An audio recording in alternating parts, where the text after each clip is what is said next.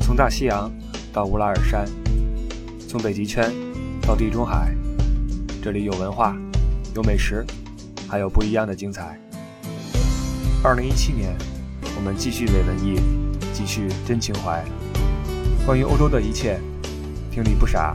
听不傻在欧洲。这个各位好，我是李不傻。那今天的不傻在欧洲，我们继续和嘉宾开始来聊天儿。今天请来了一位来自英国的朋友，呃，吉姆先生。请你来呢，是因为你的成长经历呢和我们大家比较不同。因为据我所知，你是从很小的时候就去了英国去开始生活的嘛？嗯，对的，呃几岁开始过去的？我是四岁半不到五岁的时候离开北京。当时你还在幼儿园吗？对，然后去英国之后是继续念幼儿园还是怎么着？呃，刚到的时候就没有幼没有上幼儿园，可是好像停留了几个月之后就就入境了。正是因为你去国外去的比较早，那么也就意味着你在那边经历了你的童年，并且在那边读过书，然后现在你在那边呃在工作，对吧？没错，所以呢，今天叫你来，一是呢想和你聊一聊你童年在那边成长的经历，因为呃现在随着中国的这个情况的变化啊，走出国门的人越来越多，现在就会有很多二代的我们的华裔开始在国外生活，不论在欧洲也好，美洲也好，这是其一。再有一个呢，想让你从这个你的角度来谈一谈你对中国的感觉，因为你现在是英国人对吧？嗯，从国籍角度来讲是一个英国人吧。那你这句话的意思是潜意识里面对，我觉得一个人说是英国人还是中国人很难分别吧，啊、因为人出生在中国，啊、父母都是中国人，童年的教育，在家里的教育啊、还是大多的受的是呃中国的影响，但是呢，同时长大过程还接触了很多啊、西方的文化啊，当然， OK，但是呢，就是如果有人问我是你是哪里人，每次都会产生一些问题，对，你就无法用一句话来说我是英国人或者我是中国人。哎没错你会解释一下我是本来是哪儿的，然后我去了哪儿。呃，对对对对，比如说我面对的中国人，呃，他他说你是你是哪里人？我说我是中国人，但是呢，啊、话聊久了就会就会显然的就会就会陷入我不是在中国长大的，可是呢，在英国如果面对的是英国人，他问你是哪里人，啊，你说是英国人啊，嗯一看就知道你长得不像英国人，所以呢，这个话题呢永远是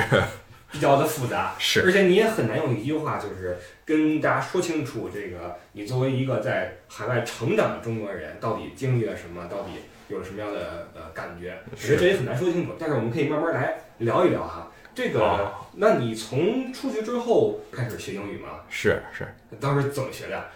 也就是渐渐的学会吧，啊像小孩儿学语言的似的，啊没有意识。现在哎，是不是这个越小出去的话，体会到的这种差异越少？你比如说，现在一个十一岁的孩子出去，他会明显知道，哎，我到了一个外国。嗯当时你有这感觉吗？当时的感觉是有点不一样啊，当然是跟在北京不一样啊了，周围的人也不一样，周围的人长得长相、对他们的语言啊都不一样。但是呢，往回想，可以体会到当时也许是这个感觉。当时呢，四岁半的一个小孩儿也不觉得什么。没有那种想法， OK 就是也许有一种感觉啊，就是。这是一个新的地方，也许就是像你从北京去了广州，或者是从呃北京去了新加坡，那这样说是不是意味着，呃，你感觉到的差异越少，也就代表着融入的越快啊？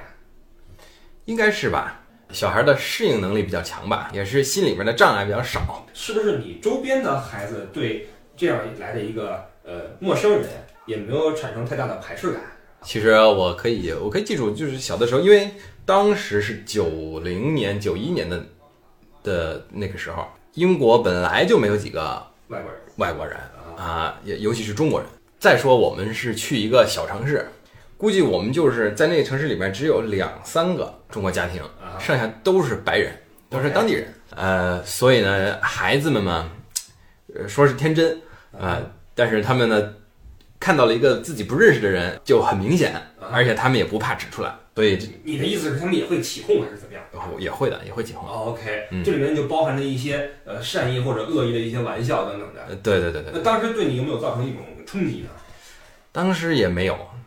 当时想法比较简单吧。也不觉得什么，对，因为一反正他们讲的话我也不懂，是二我也不知道我到底是在哪儿干嘛。当时没有就是这个意识哦，我今天是要上学啊哈，我要读书，我要去交朋友啊。完从全就是家里人把你放到一个位置，你就在那儿待着就是了。对，就是在存在。那你去了多久之后开始把这个英语搞定的呢？英语的话，大概小学，呃，你看我们英国是五岁上小学，十一岁去中学，到了中学的时候，大概十一岁的时候，这个英文语言就通了，啊，也就是说你用了一个小学的时间把这个语言拿下来的。差不多，呃，当时的小学语文课什么的你怎么样？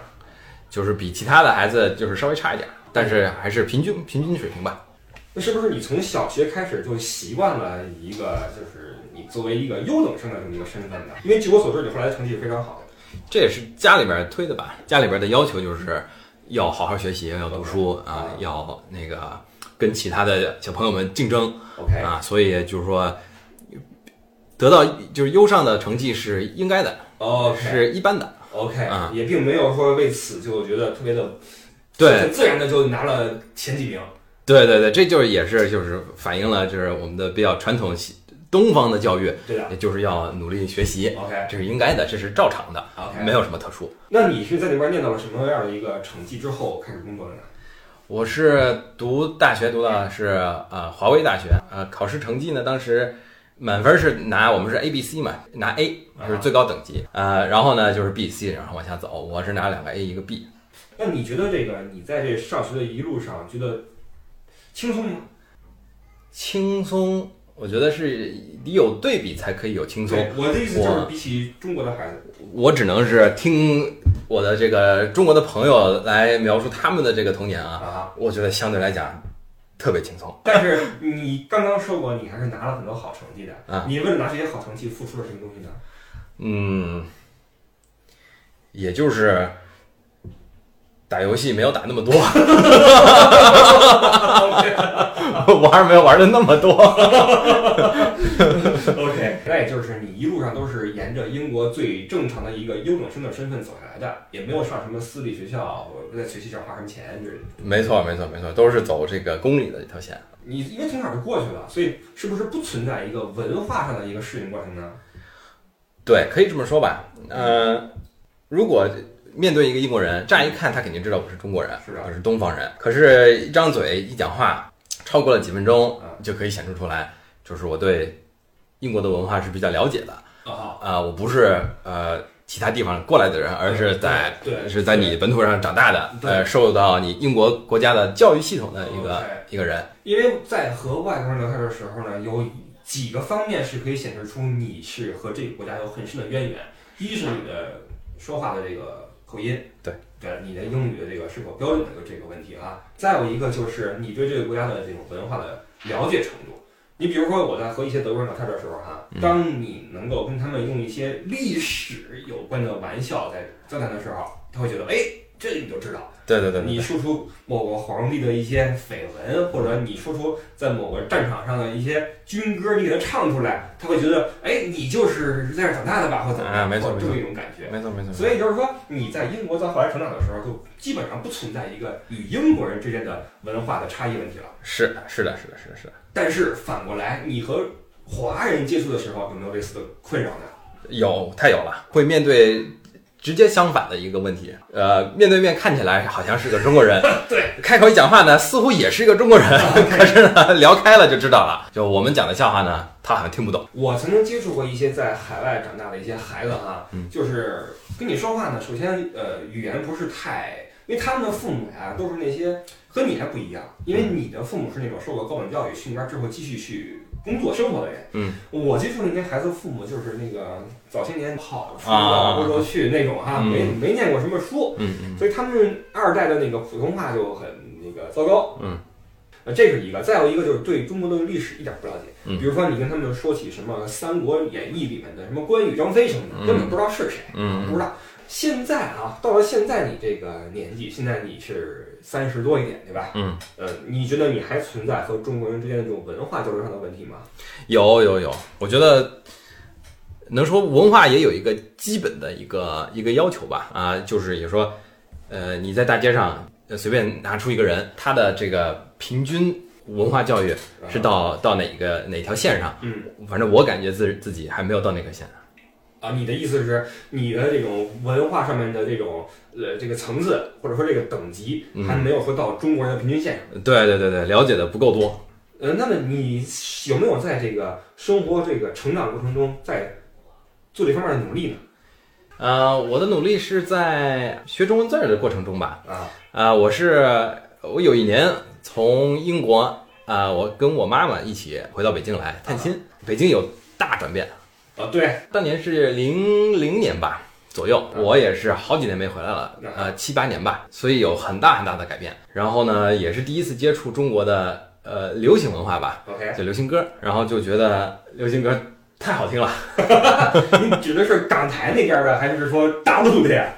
是一首歌是林忆莲的《纸飞机 我没听》，过。没听过吧？啊 我就听了之后，我觉得这是第一次接触呃中文的流行歌曲， ，OK，我就觉得很好听。然后呢，我是第一次听到中国流行歌曲，就是有人唱中文。啊， 通常在家里面就是讲话聊天儿，啊没有人唱过中文，我觉得很好听。但你家里边有没有放过中国歌吗？没错，没有。啊，因为你父母走的时候，可能他们当时中国还没有这种流行歌曲进来对，而且英国呢也没有这么多东西，啊，对，也没有进口这么多中国的呃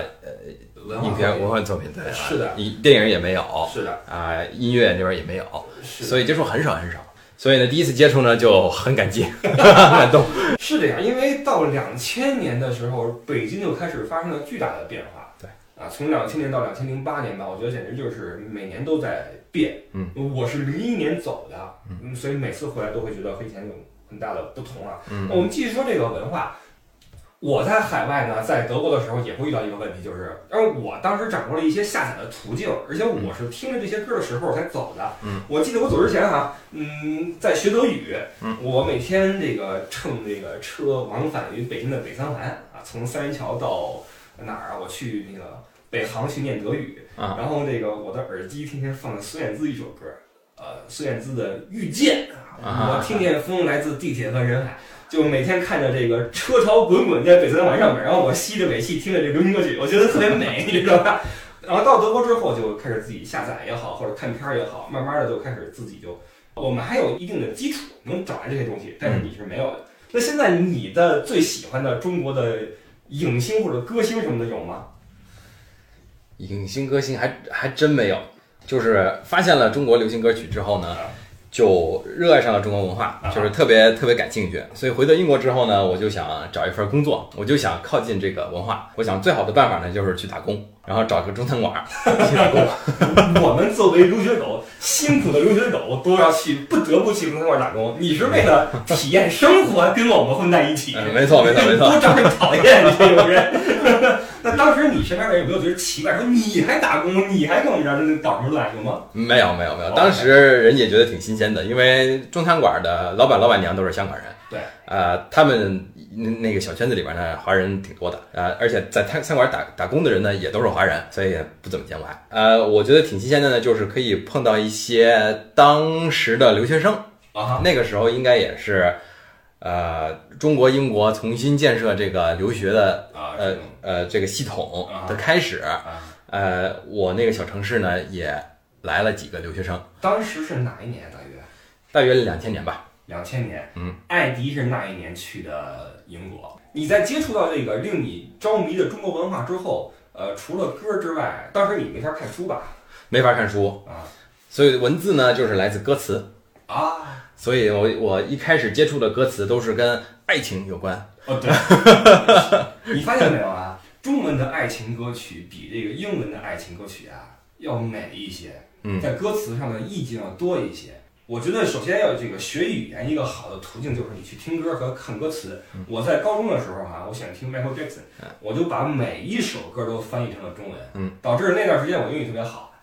而且经常说出一些老师没教我的词儿，你知道，都是歌都是那个歌词里面的。同期呢，还有一个非常流行的组合是美国的后街男孩儿，他们的那个词儿我也去翻译一些，因为都是爱情歌曲嘛。发现翻来翻去都是我爱你，你不爱我，然后你爱我，我不爱你，然后要不然我们就算了吧。这种东西啊，就是求之不得这种东西。 但是用中文的描写出来的爱情歌曲，就是有很多种意境啊。是那你这个从什么时候起开始对中文能够觉得能够走得更深一点呢？因为基本的交流大家都会，嗯比如说古文，古文你能念吗？嗯，不不会，那你是从什么时候开始去开始学这个中文的我是跟我是打打工开始，啊？然后呢，就开始交了一些中国的朋友，啊哈，然后就通过 MSN 聊天儿和什么聊天，MSN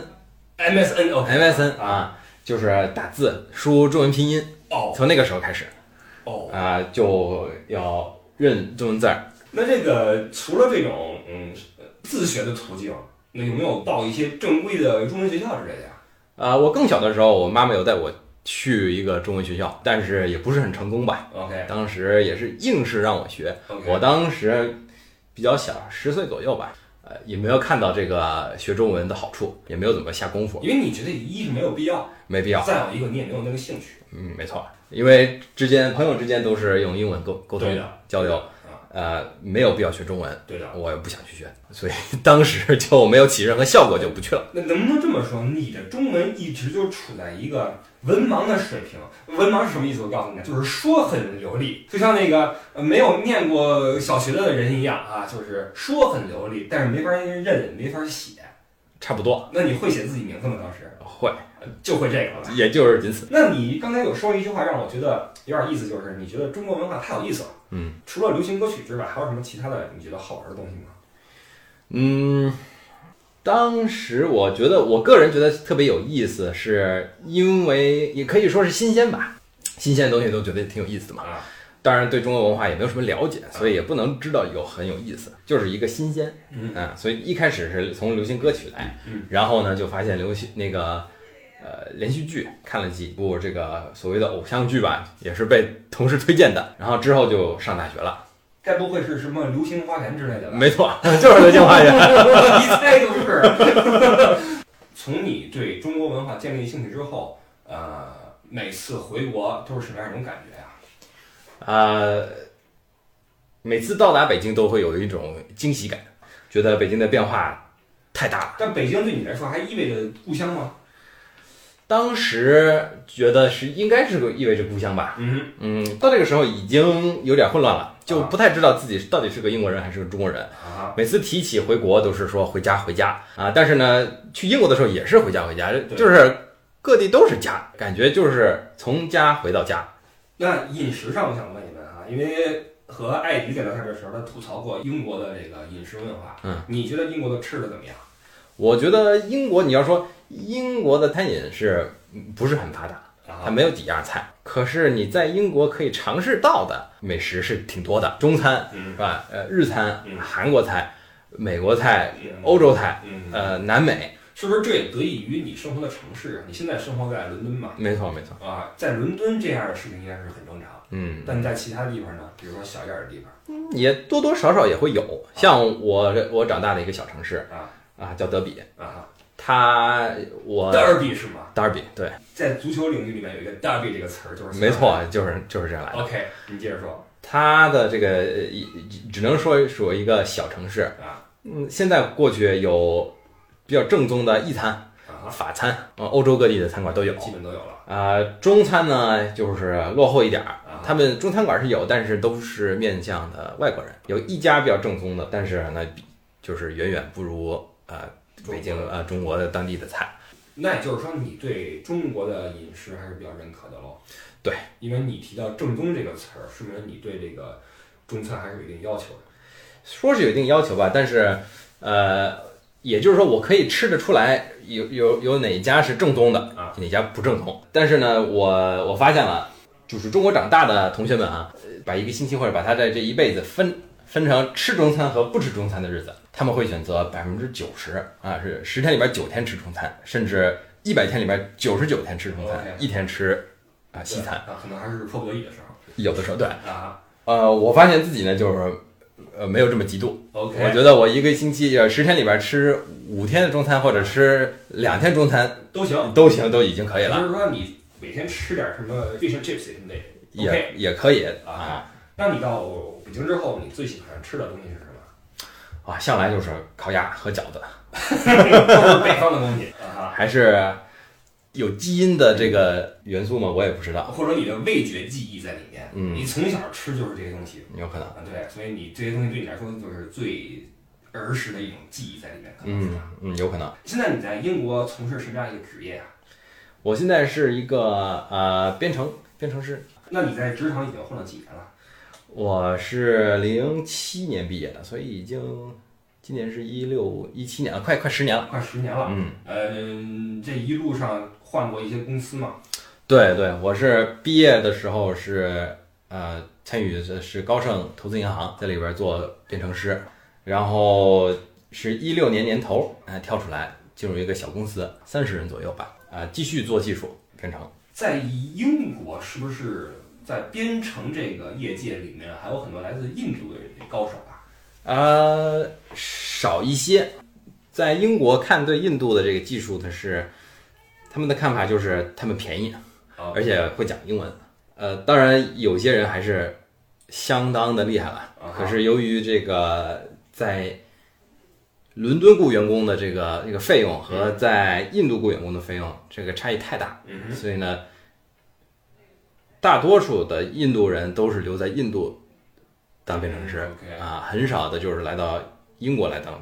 编程师，哦 OK，除非就是几十年前的这个移民嗯测试来过来的啊，嗯跟着家庭一起过来的嗯，呃，留下来的那些印度人。但是就是现在呃，从印度你想移民到伦敦或者英国来做编程师，就是相当于相当少。那你觉得你的身份，你的这种多文化背景的身份，以及你在英国一直以来都是呃学习很优异的这样一个背景，在你的职场中对你的帮助大吗？应该说挺大的吧。我的学历允许我去呃华威大学，华威大学是当年属于英国大学学校排名头第六名吧。所谓前十名的大学都会受这些呃世界五百强公司的一些重视，所以呢，那些公司都会来我们的校院里边儿啊，呃招聘。我呢就是去一个这个招聘会啊、呃找到了高盛银行，当时也不知道这个金融业是是怎么回事儿，就进去工作了。最后发现高盛这个公司还不错， 啊，挺有名气的。那这个你在你说呃华为是排名第六，差不多是吧？对。那你们家有没有说啊？你怎么回事？才考了个第六名的大学什么的，应该上第一名的。呃，从我妈妈这边好像有一点儿这个遗憾吧，因为一开始就是牛津、剑桥嘛，都都是作为华人的这个目标啊。呃，我们也报了，嗯然后去面试，呃，面试的过程中还被录取了， OK，然后就是考试，本来应该是三个 A，然后考到两个 A 一个 B，到底差几分就不知道哦啊，但是就是从一个就是差一个 A，明白所以最后就没有去，啊。呃，因此呢，就是表示了一些遗憾吧。 OK，那你现在回过头看这一个从 A 到 B，你觉得是个很大的遗憾或者很大的一个错误吗？我觉得这是看个人了。啊我这个人的性格来讲的话，就不是遗憾。 OK 我觉得这就是我走的路。呃，当时如果想把我这个 B 提拔到一个 A 的话，要付出的一些呃代价精力和代价，啊我当时觉得不值得。意，OK 思是我做的决定，我就没有什么可后悔的。 OK，然后走到今天呢，我往回看，嗯，我周围的同事尽是牛津、剑桥毕业的，也也是走到同一步， 做的一样的事情，走到同一步，也也就无觉得无怨无悔了，真的。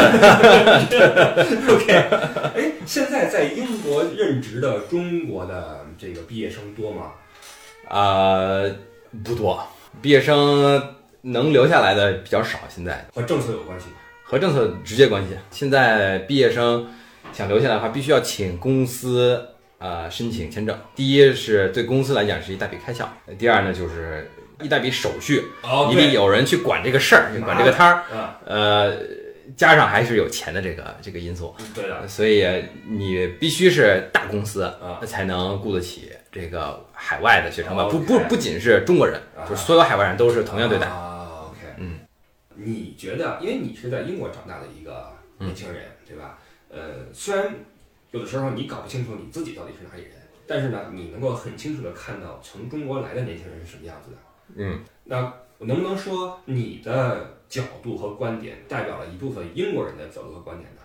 可以这么说， ？OK，那我就想知道，从你看来，这个从中国大陆去的留学生也好，或者去工作的华人也好，呃，你看他们的感觉是什么呢？这个问题有些笼统啊，有些笼统，但是呢，能不能说一下你看到从大陆这个纷至要来的这个中国人的时候，你是什么样的感觉呢？嗯。第一啊，嗯我是我我我这个感觉就是，这部分你也许要看出去。没关系，我我我我会敏感的，我会剪掉的。第一感觉就是，我觉得这些人怎么这么有钱？因为发现了这个学费的问题哈、啊哈，一年要一一万甚至两万块钱。我们的成长过程呢，就是很一般，很一般，下至甚甚至是是一般以下的一个一个呃收入经济收入水平，呃，就没见过那么多钱。然后呢，他们每年为了学费啊交那么多钱，而且我当当时也也了解中国的生活水平还不如对英国的生活水平差不多啊所以呢，就是让我感觉这些人的呃身份是我的背景的好几倍的这种啊这种富裕，才可以来到英国来读书。所以呢，第一感觉就是这些人很富，我我我自己应该很穷。当时这是乍一个反应，觉得很有钱啊，但是呢，多了解了之后发现就是。也许是因为来自英国，或者是来自英国读大学的，呃，费用很高，所以因此他们他们家必须很有钱。可是你要是看比如说去从中国去德国的留学生，啊因为德国教育系统是免费的，对的，因此去的呃去的学生的这个家庭背景啊，就是相对来讲会会会是啊、就是普通一般点一些，一般一些，对，啊、嗯所以看多了呢，就觉得啊，不只是有钱人出国留学，啊但是呢，在英国留学呢，确实是非常有钱。是非非常有钱嗯，有钱到就是感觉钱不是钱。啊， 随便扔对，呃，对钱对钱的价值呢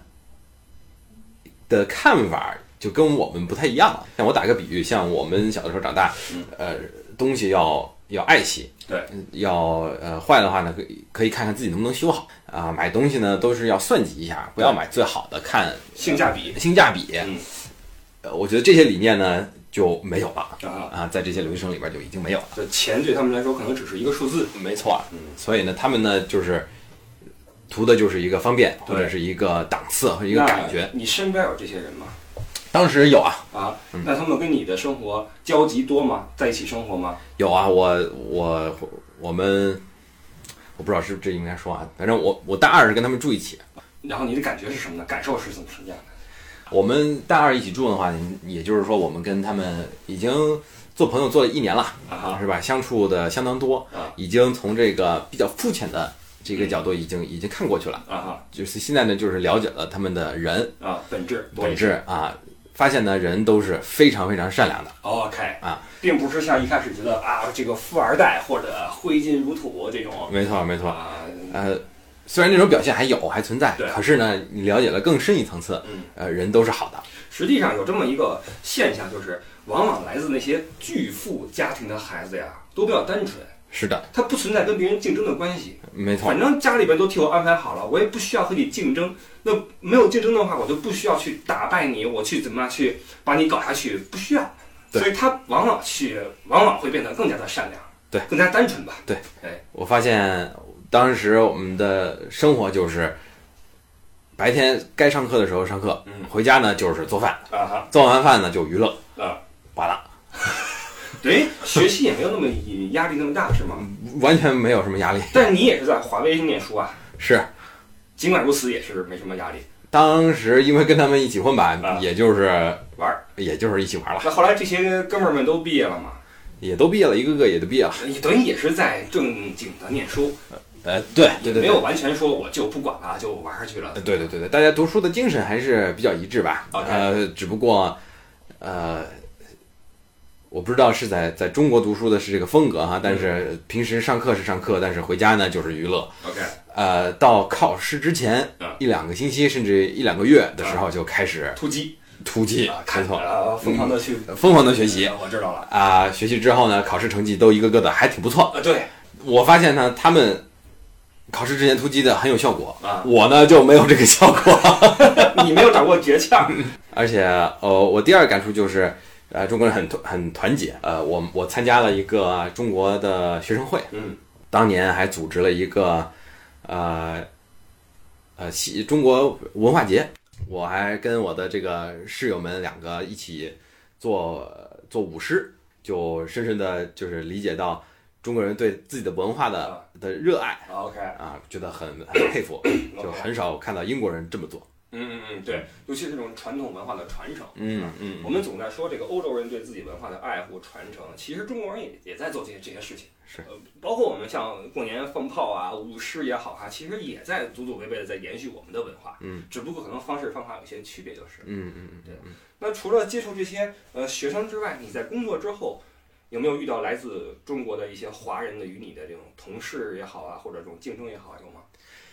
工作之后，说实话就少很多了。啊，大部分的同学们都回国了。当时我是零七年嗯毕业的，大部分的同学们选择读硕士。我是这种不适合读书的一个人，所以 OK 就决定去工作了。了啊，嗯啊，但是呢，决定去读硕士的呢，那当然零八年嗯毕业，也就是金融危机的高峰啊，非常难找工作，因此就回国了。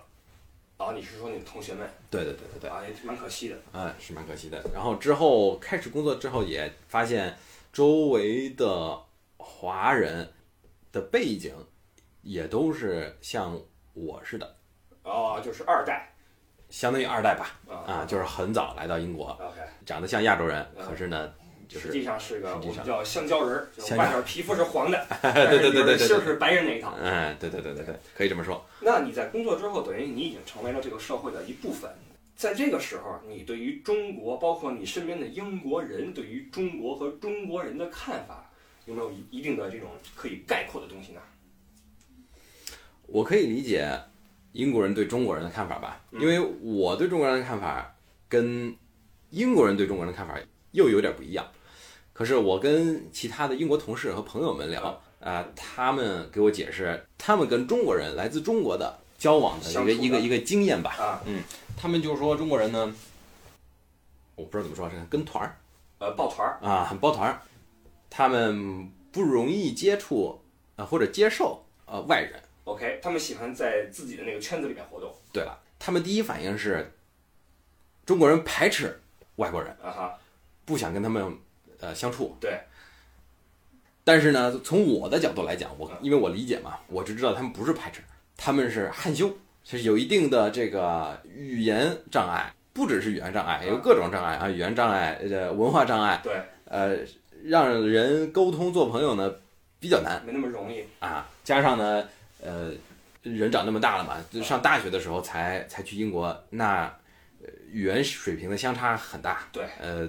当一个当地的英国人讲英文，肯定是有口音，而、而且讲得很快。对，所以呢，搞得别人听都听不懂，别人听不懂呢，也不知道该讲什么，本来讲的又不好， 对，加上又听不懂，对。所以就真的就没法讲了。有一个听众朋友让你来说一下纯正的英国腔的 Number Eight Number eight， Number Eight，但是我有一次听他们伦敦的一个在 Liverpool 那个车站的人跟我说 Number Eight，说 Number Eight，他是这样跟我讲的，我就听不懂。啊、北方的口音跟南方口音相差也挺大的。那就是带口音的是怎么说的呢？我学一学啊啊，Number eight。好吧，我的听众朋友们，我的听众，我觉得这是一个梗，你知道吧？他们听了好几次我讲这个笑话。对那这个除了中国人比较抱团儿之外，还有什么普遍的印象呢？对于中国人？啊、非常用功学习，上课永远是坐第一排。有的时候呢， 很累，就是打瞌睡也是在第一排打瞌睡。就 看上去就很很突兀， 是吧？对对对对对。那这个，嗯，对于这种华人的普遍印象是什么样子的？就是英国人是怎么看待中国和中国人的？啊、可以这么说吧。英国呢也分很多地区，伦敦所是属于最繁华的地区，就文化交融的文化交融最多的嗯。呃，有一种看法，嗯你要是去远一点的小城市，像我成长的德比，应该是有另一种看法。能不能分开来说一说？可以。嗯，伦敦呢，整体来讲更包容。中国是一个很有威力的嗯、很有发展前途的一个国家。啊哈，呃，中国人呢，也还是比较难接触，是因呃，为比较保守是吗？比较保守，比较比较团体嗯嗯嗯啊、不不容易接触外人。嗯，小城市呢，就对中国人的接触越来越少了，也就是看到媒体。嗯。呃，英国媒体报道中国的消息呢嗯，通常都是反面一点。嗯但是呢，同样来说，英国媒体报道英国的新闻嗯也是，呃，相当反面，也不客气也不客气。对，呃，我发现西方人就是喜欢看坏消息，啊哈。啊、经常在新闻里面都是死亡和和灾难，呃，各地的 accident。所以呢，他们对中国的了解呢，就是有限，有限，而且呢，就是根据这个媒体的嗯啊、呃戴有色眼眼镜的对一个一个观点。啊，最常出现的一些呃新闻点子就是，呃，人群的问题啊、污染啊、雾霾。最近几年还有这个中国操作货币汇率的一个问题， OK 啊说你这后面有手脚，是我感觉小城市的人对中国人的看法，也就是限制在在媒体报道的这些话题里我懂啊。我懂了。英国人有没有对华人的一些嗯批评性的看法？比如说，嗯，认为中国人更这样一些，或者更那样一些？没有，嗯，英国人普遍没有对中国有这么了解，所以当你没有那么了解的时候，也没有什么看法。哎，他们也并没有觉得说中国人更加的势利。你知道什么叫势利吗？嗯就是爱财。比如嗯说，我来英国，我一定要找一个英国人结婚，或者我一定要留在这个地方，或者我一定要怎么怎么样没有，啊、嗯 o k 并没有觉得中国人说很势利，然后很有目的性，很怎么样。没有，没有这种感觉。因为这个是我的听众非常想了解的。很多在国内生活的人哈、他可能，嗯，首先关心的是西方国家对于中国人有没有歧视，嗯，有没有误解，嗯。但是我听你来说的话，好像都还好。对，没有，因为我觉得人人本质都是善良的，啊不管你是哪里人。所以呢，你理智来讲的话，你不认识一个东西，你也不可能去呃去 judge 它，不能也去没有必要。也没有必要。大部分人都是有这个理念，当然有个别的人啊了，是吧？呃，家庭情况比较穷的人啊，就比较容易把自己家里的灾难怪在外人的头上。，嗯别人的身上。对了，那这个就不仅是中国人了，是吧？因为英在英国有很多印度人、印巴人、东欧人更容易受到他们的歧视。作为中国人呢，通常不会引起他们的注意。对，因为中国人是一个普遍存在感比较低的一个呃人群，嗯，中国人也不闹事儿，对，也不出去混，顶多就是餐馆炒个菜，辛辛苦苦的一头汗，嗯，然后在学校里面就是好好念书，然后去做个好工作，嗯但也没有说像那种抢钱什么闹事儿都没有过，对，所以你要说歧视的话，对华人不会有什么歧视对而且中国人在在英国只是占少少部分，啊，对，百分之我那天看好啊像百分之三左右，你是指的是占外来人口的百分之三，还是占全体国民的百分之三全体国民的百分之三。 ？OK，然后有人问你，你最喜欢中国哪个地方？北京为什么呢？是家，这个是一个充足的理由。北京有什么好的东西让你怀念吗？北京烤鸭，肤浅。我就是人的吃的。好，这个你是混白人圈子还是混华人圈子长大的？我是先混白人圈子，再混华人圈子。混华人圈子等于是出于你对于文化的一种呃好奇没错，没错。啊、以及这个为了更便利一些生活。啊、第一是好奇啊，我想更接触这个文化，接触之后觉得还挺有意思的。就很热爱。啊，这个这个答案大家会很爱听。呃，英国看病也像德国一样费劲吧？英国我不知道德国看病是什么情况，啊就是你病了之后，你要去找你的社区医生，然后去再打电话预约，然后去看，然后有大病的话再给你转移到另一个另一个大医院去去看。不像中国这样，你可以直接去医院去排队去，当天就可以看懂了？听起来差不多。啊哈。嗯，工作好找嘛？我觉得作为一个中国人在英国找工作非常难，啊哈，因为你是外来人嗯，呃，公司要首先请为你申请签证嗯，这个是一大笔开销嗯，还需要有有这些管理人才对这个去你说过。去嗯忙过这些事情，所以呢不容易。好，房子贵嘛？在伦敦房子很贵，呃，嗯，我知道一平米大概要一万镑，一平米一万镑，这是什么地方呢？这就是伦敦二区以内，也就是离市中心大概五五公里吧，啊，就是非常好的地段嘛。已经算比较近了，离市中心。对，一平米一万镑，嗯，因为在法兰克福一平米也就是四五千欧元，就是嗯那新楼了，那也是离城区不远的地方，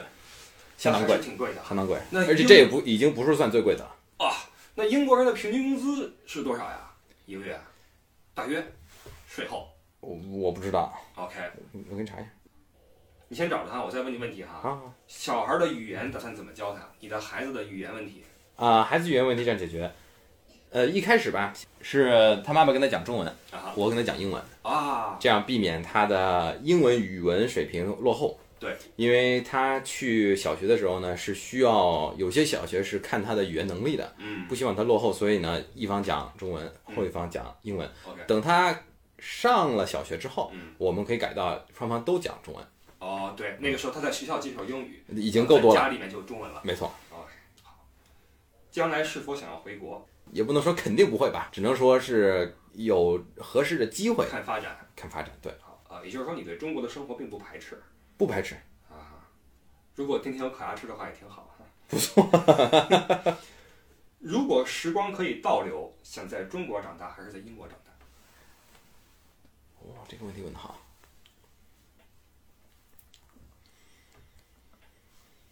在我现在的心态，还是感觉英国长大比较好，因为童年比较轻松，呃，允许我现在的思维比较宽阔吧，呃，想事情更更怎么说呢？ ，reasonable 啊，对，啊，就更合理的、更有逻辑性的去看事情，呃，对对更对，客观。而且看得宽一点我吧，懂，我懂，嗯就是见识的更多一些。对对，但是这种见识是不是，呃，基础是你有中国背景，又在英国生活呢？我的意思是，如果单纯的是英国长大和中国长大，比如说作为一个英国孩子和中国孩子的话，你会怎么选？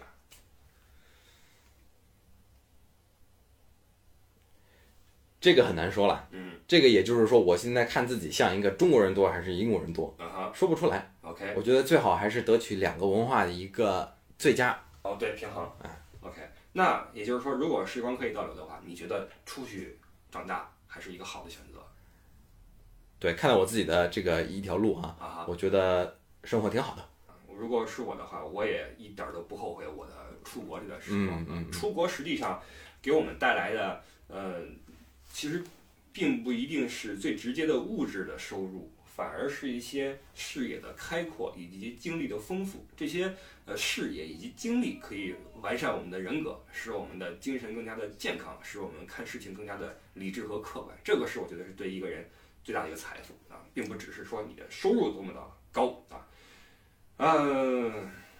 说回到你刚才的问题，好，英国平均收入嗯是两万六千五百万一年，一年两万，嗯，那你你一平米就一万镑出去了对，伦敦的平均收入高一点，但是伦敦的房价跟就说地方的房价吧，啊，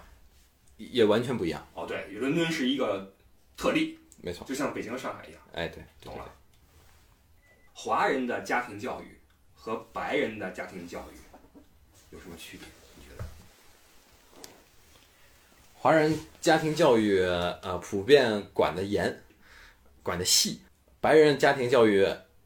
宽活一些吧。可是有些的有些白人管得也挺严的，但是呢，他不会管得特别细。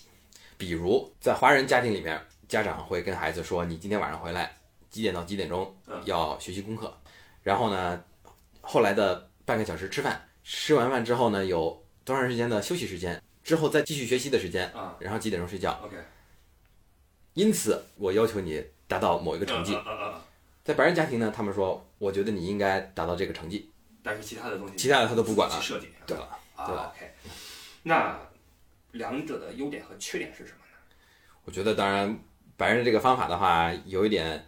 呃，太放养了吧。啊，有的时候，一个孩子被逼一逼的话，有可有能好会有好处，会提出提现他的这个潜力，他的潜力。有的时候呢，因为家长太放养了，而孩子觉得我我玩儿比较舒服对，我不想坚持，因此就就浪费了。没有逼出来，没有逼出来。呃，你对以后孩子的教育怎么想？你会让孩子接触中国文化吗？肯定会，嗯哼，肯定会。我们以后尽量会每年还是保持一年回一次国，然后有机会的话，